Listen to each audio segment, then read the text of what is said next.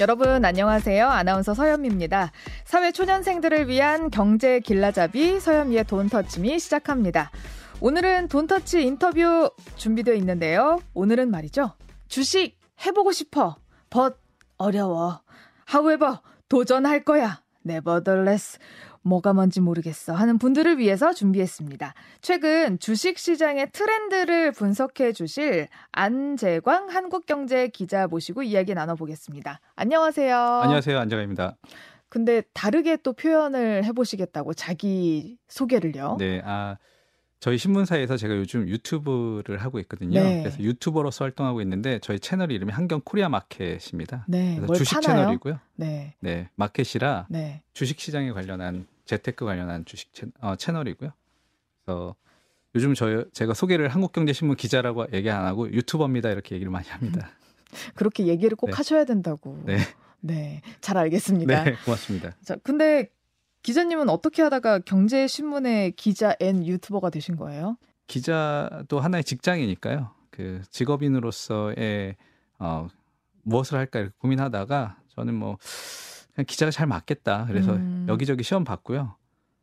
CBS도 봤던 것 아, 같아요. 그래요? 몇 차까지?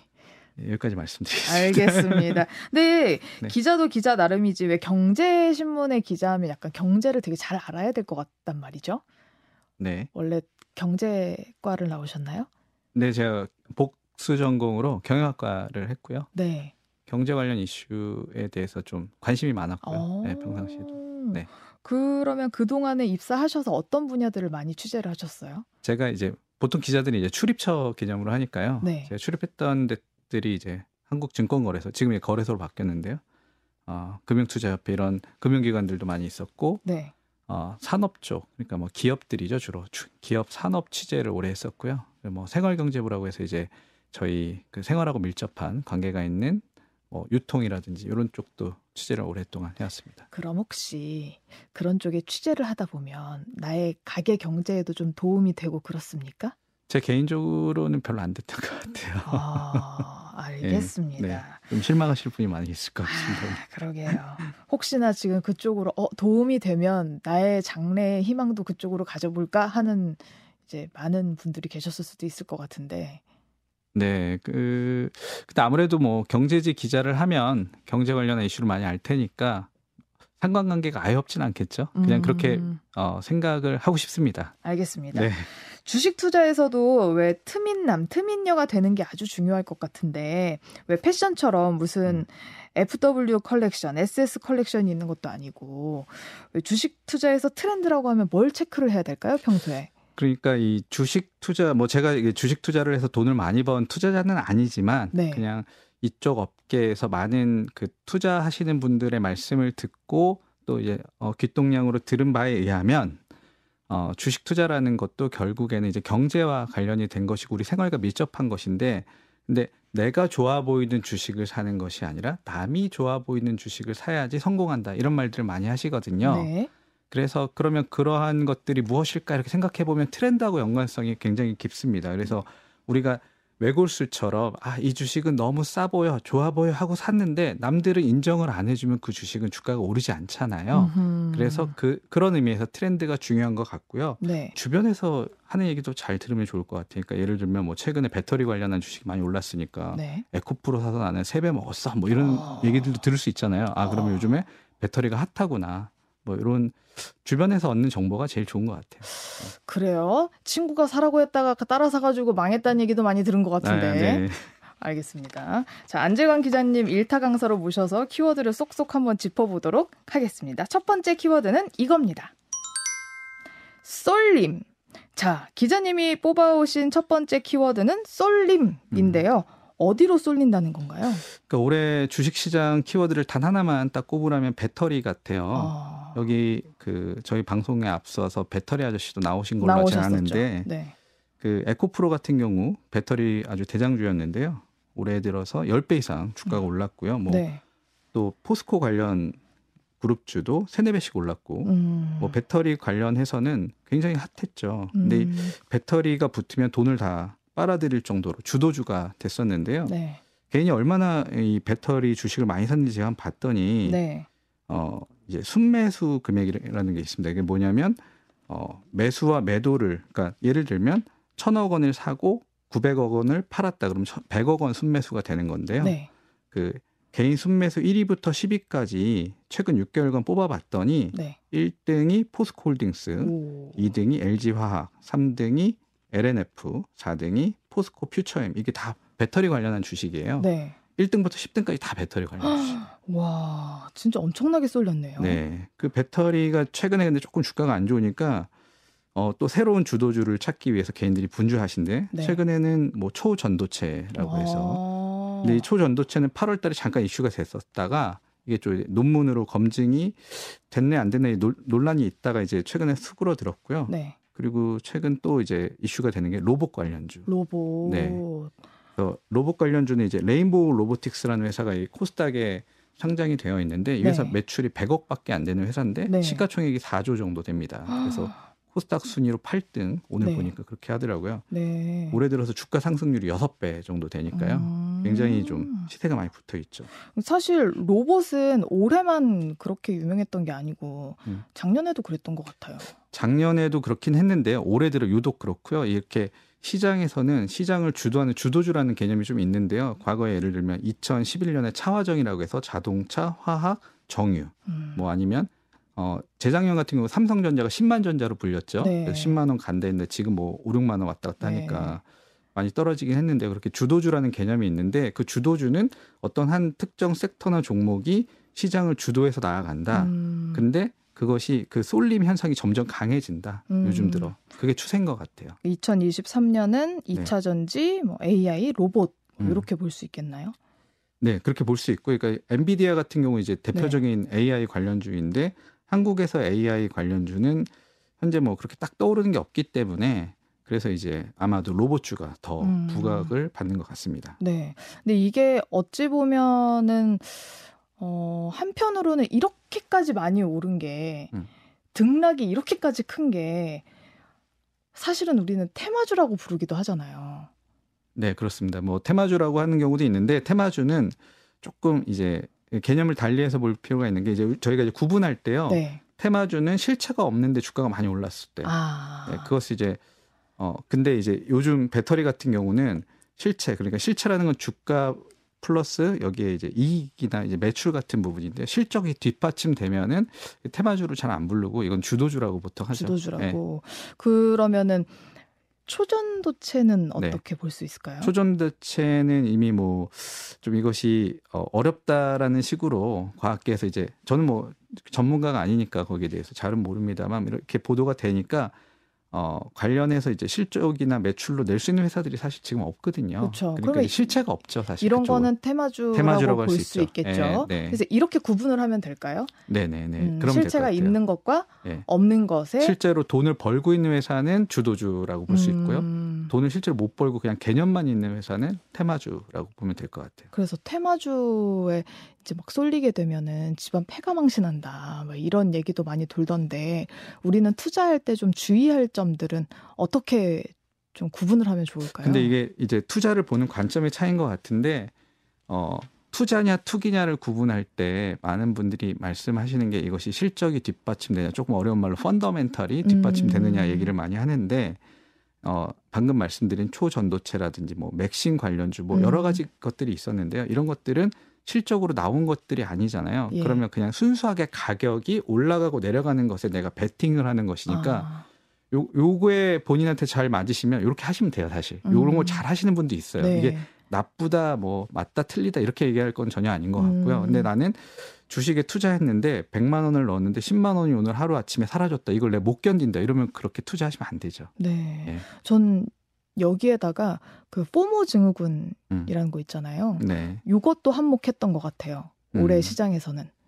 사실 이 포모 증후군이 이제 부동산 쪽에 많이 쓰였던 용어잖아요. 네. 그래서 2021년 막 부동산이 한없이 올라가기만 할 네. 때 영끌해서 집 사야 된다라는 분위기가 있을 때 그때 포모 증후군이 있었다가 작년 같은 경우 이제 금리가 올라가니까 보통 부동산은 자기 돈으로 사는 게 아니라 자기 돈 플러스 담보를 아 대출을 받아서 이렇게 사는 경우가 많잖아요. 근데 대출 받으면 금리가 올라가면 타격이 크니까 네. 작년에 이제 부동산 시장이 안 좋았고 근데 이제 투자는 해서 이익은 내고 싶고 이러니까 이제 그것이 정확하게 그 배터리랑 맞물렸던 것 같아요. 그래서 작년 음. 하반기부터 어, 배터리 관련 주식이 오르기 시작했고 네. 그래서 이제 그 영꿀과 포모가 어, 어떻게 보면 증시로 다시 와서 음, 또 이것이 상승 작용을 일으킨 것도 분명히 좀 있는 것 같아요. 그러니까 중간에 제가 자- 한번 설명을 드리면 포모증후군이라는 게 남들은 다 있는데 그렇죠. 아, 왠지 나만 없는 것 같은 느낌에 아 나도 지금 사야 하나 이 마음이 쫓기는 게 포모증이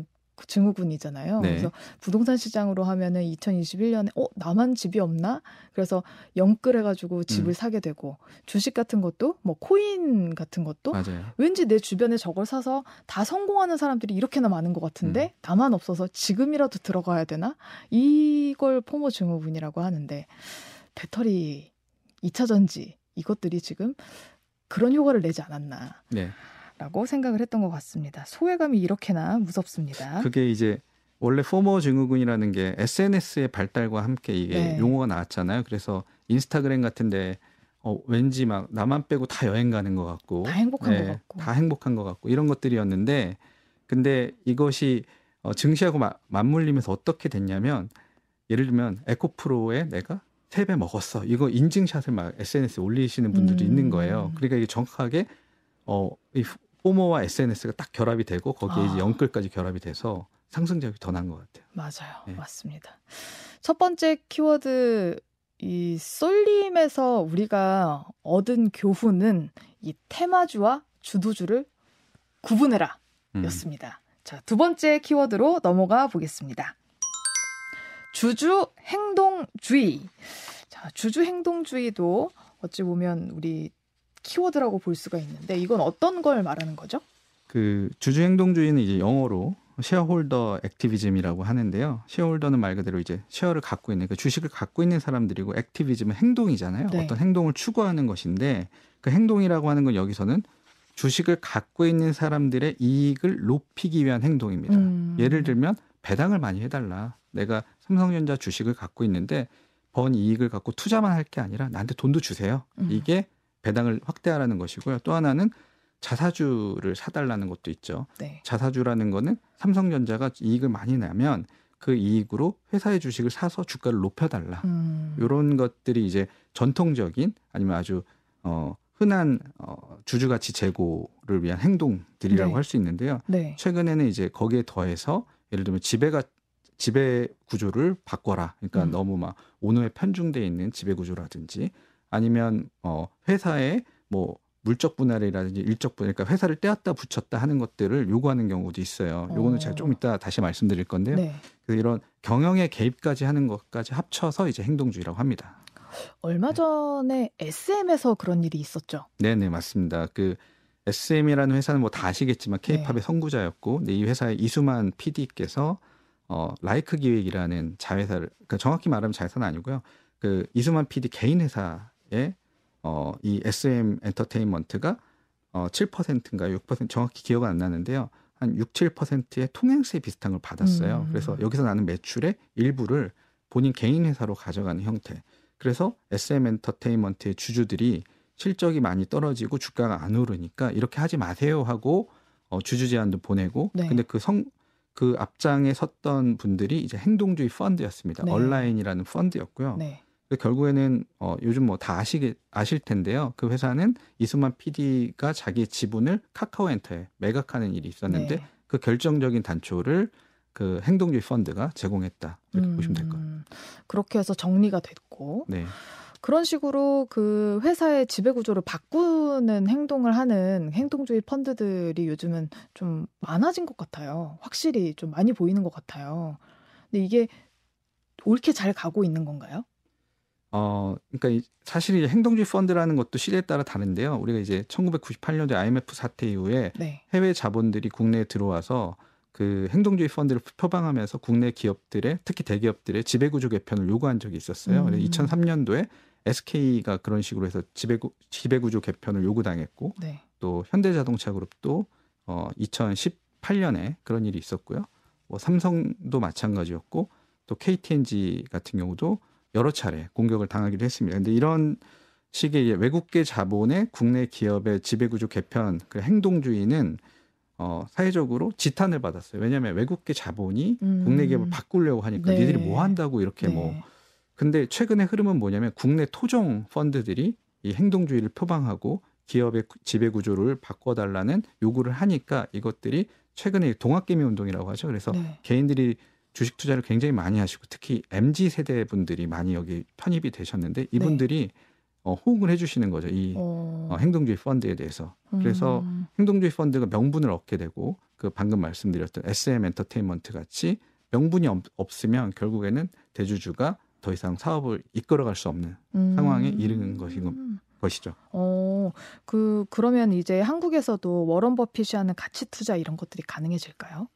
아직은 좀 먼 얘기인 것 같고요. 그 행동주의 펀드의 최근에 이제 대표적인 어, 어, 펀드로 꼽히는 게 강성부 펀드라는 네. 곳이 있어요. 그 강성부 펀드는 그 강성부 대표는 그 전에 이제 채권 애널리스트였는데 채권 애널리스트들은 뭐 하냐면 어, 돈을 빌려줬을 때 채권이 돈을 빌려준 권리니까요. 네. 돈을 빌려주면 돈을 이 회사가 떼먹을지 안, 안 떼먹을지 분석을 하는 일을 하다 보니까 네.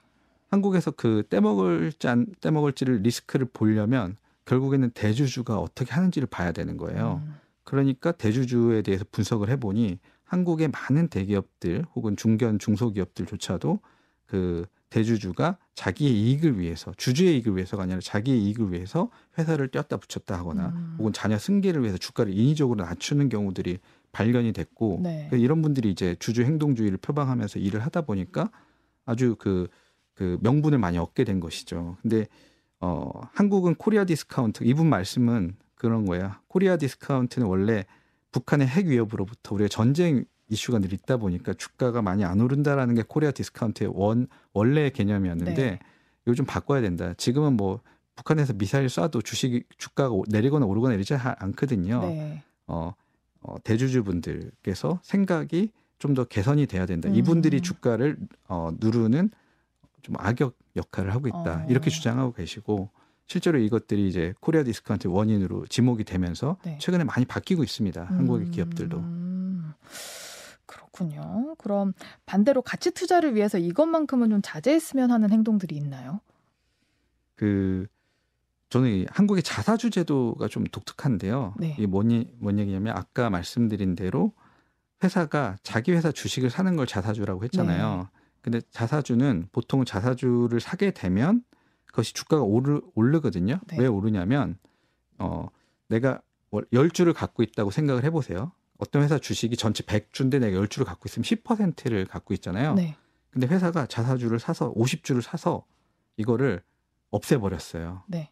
그러면 100주 있던 게 50주가 되니까 50주가 전체고 난 10주를 갖고 있었으니까 원래 10% 지분을 갖고 있었던 게 20%로 올라가잖아요. 네. 그러면 당연히 나의 가치, 그러니까 내 주주 가치가 올라간 올라가죠. 겁니다. 그래서 자사주는 사서 소각하는 게 일반적인 선진국들의 공식인데 네. 한국은 자사주를 사서 어떻게 하냐면 이것이 대주주의 이익을 위해서 씁니다. 예를 들면 자사주를 갖고 있다가 내가 마음에 드는 내가 공격을 당하면 네. 어, 내 친구한테 줘야지 하고 이쪽한테 팔아서 이 자사주를 나의 백기사로 활용을 하거나 소각을 안 하고. 예, 소각을 하지 않고요. 음. 혹은 어 이건 물적 분할, 인적 분할해서 지주회사 체제로 갈 때 자사주를 어 활용해서 자기 지분을 높이는 이거 좀 설명하려면 조금 기니까 네. 그냥 간단히 말씀드려서 예. 대주주의 이해관계를 위해서 네. 자사주를 활용한다. 이게 되게 독특한 것이 어 이 선진국이라고 하는 곳들은 대부분 이제 자사주를 소각한다고 그랬잖아요. 네. 그래서 애플 같은 경우는 자사주를 최근 10년간 720조 원어치를 사서 소각을 해버렸거든요. 네. 주주 가치를 위해서.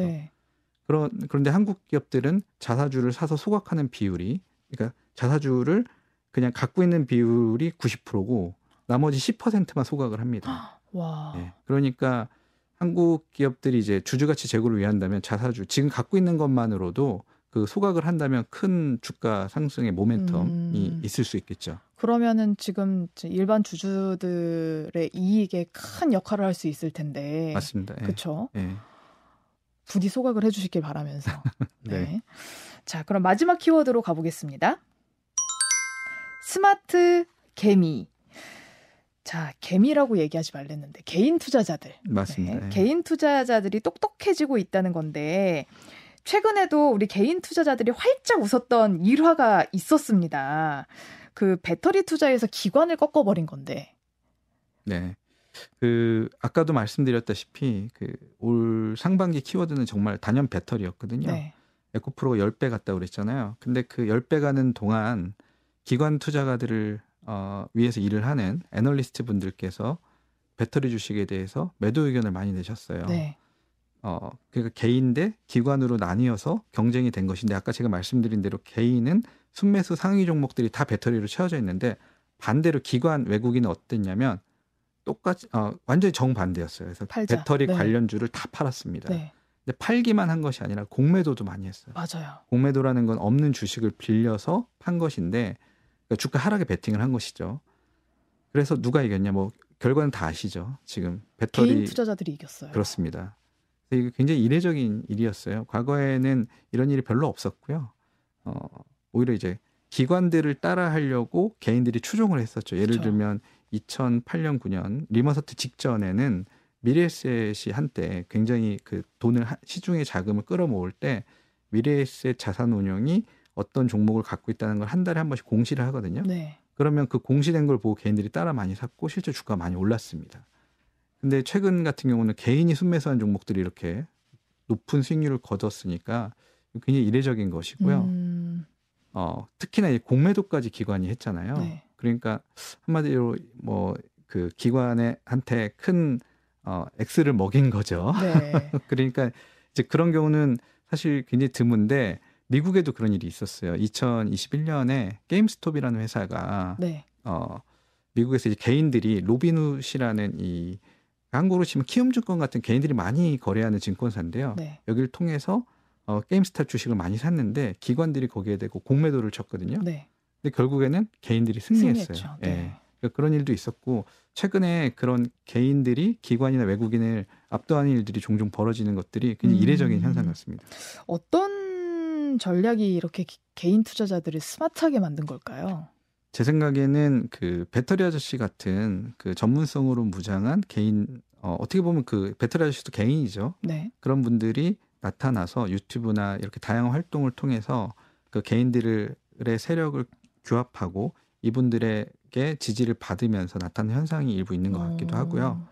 그리고 어 이제 저도 이제 기관분들을 많이 만나 보는데 이분들이 하시는 말씀이 지금 어 개인이나 기관이나 볼 수 있는 정보 혹은 이제 그게 별 차이가 없다 그래요. 어. 개인들도 맘만 먹으면 좋은 정보들을 양질의 정보들을 네. 많이 얻을 수 있고 또 이 투자자 보호 때문에 어, 여러 가지 그 규제들이 많이 생기면서 기관들이 음. 실제로 어, 과거에 그 짬짬이해서 주가를 올리거나 이러기가 굉장히 어려워졌거든요. 음. 이런 여러 가지 이유로 어, 기관과 개인이 어, 비교적 평등해졌다. 어, 네. 그래서 좋은 소식이네요. 좋은 거죠, 그거는. 그러니까 어. 개인 어떻게 보면 투자의 민주화가 이쪽에서 점점 일어나고 있다. 이렇게 봐도 될 것 같아요. 예전에는 그럼 정보의 격차가 꽤나 있었다는 얘기네요. 어, 지금도 사실 일부 있긴 한데요. 그 네. 격차 많이 줄어든 것이고요. 음, 네. 그러면 앞으로는 우리는 경제신문을 좀 많이 보면서 경제신문과 네. 어, 아까 하시는 그 마켓 같은 것들 많이 보면서 네. 좀 경제 민주화를 우리가 이루어서 정보의 차이가 이제는 많이 좀 줄어들었으니까 네. 좀 똑똑하게 신문 많이 보면서 비교하면서 좀 전문가들의 이야기 많이 들으면서 똑똑한 투자를 하면 될까요? 예, 그런 거 같고요. 근데 저는 이제 그 제가 뭐 주식으로 투자를 해서 돈을 많이 번 사람은 아닙니다만 어 그런 생각이 들더라고요. 그러니까 한국에 있는 많은 분들이 지금 주식 투자를 하고 계시잖아요. 네. 그래서 저는 그거 굉장히 바람직한 것 같아요. 어. 그래서 어 점점 이 부의 어, 쏠림이라고 해야 되죠. 그러니까 기업들은 돈을 많이 벌고 개인들은 점점 그 부가 적어지는 형태가 앞으로도 계속 이어진다면 네. 그러면 결국에는 기업의 이익을 쉐어할 수 있는 방식으로 가야 되고 그것이 주식 투자 아닌가 이런 생각이 듭니다. 그리고 네. 거기에 더해서 우리 기업들이 지금 가지고 있는 그 자사주들 소각을 꼭 해줬으면 좋겠습니다. 네, 동감합니다. 네, 화이팅, 소각 화이팅. 자, 오늘 요점만 쏙쏙 뽑아주셔서 아주 일타 강사의 강의를 일렬해서 들은 것 같은 느낌이었습니다. 돈터치미 인터뷰 지금까지 안재광 한국경제 기자와 함께했습니다. 좋은 말씀 고맙습니다. 고맙습니다.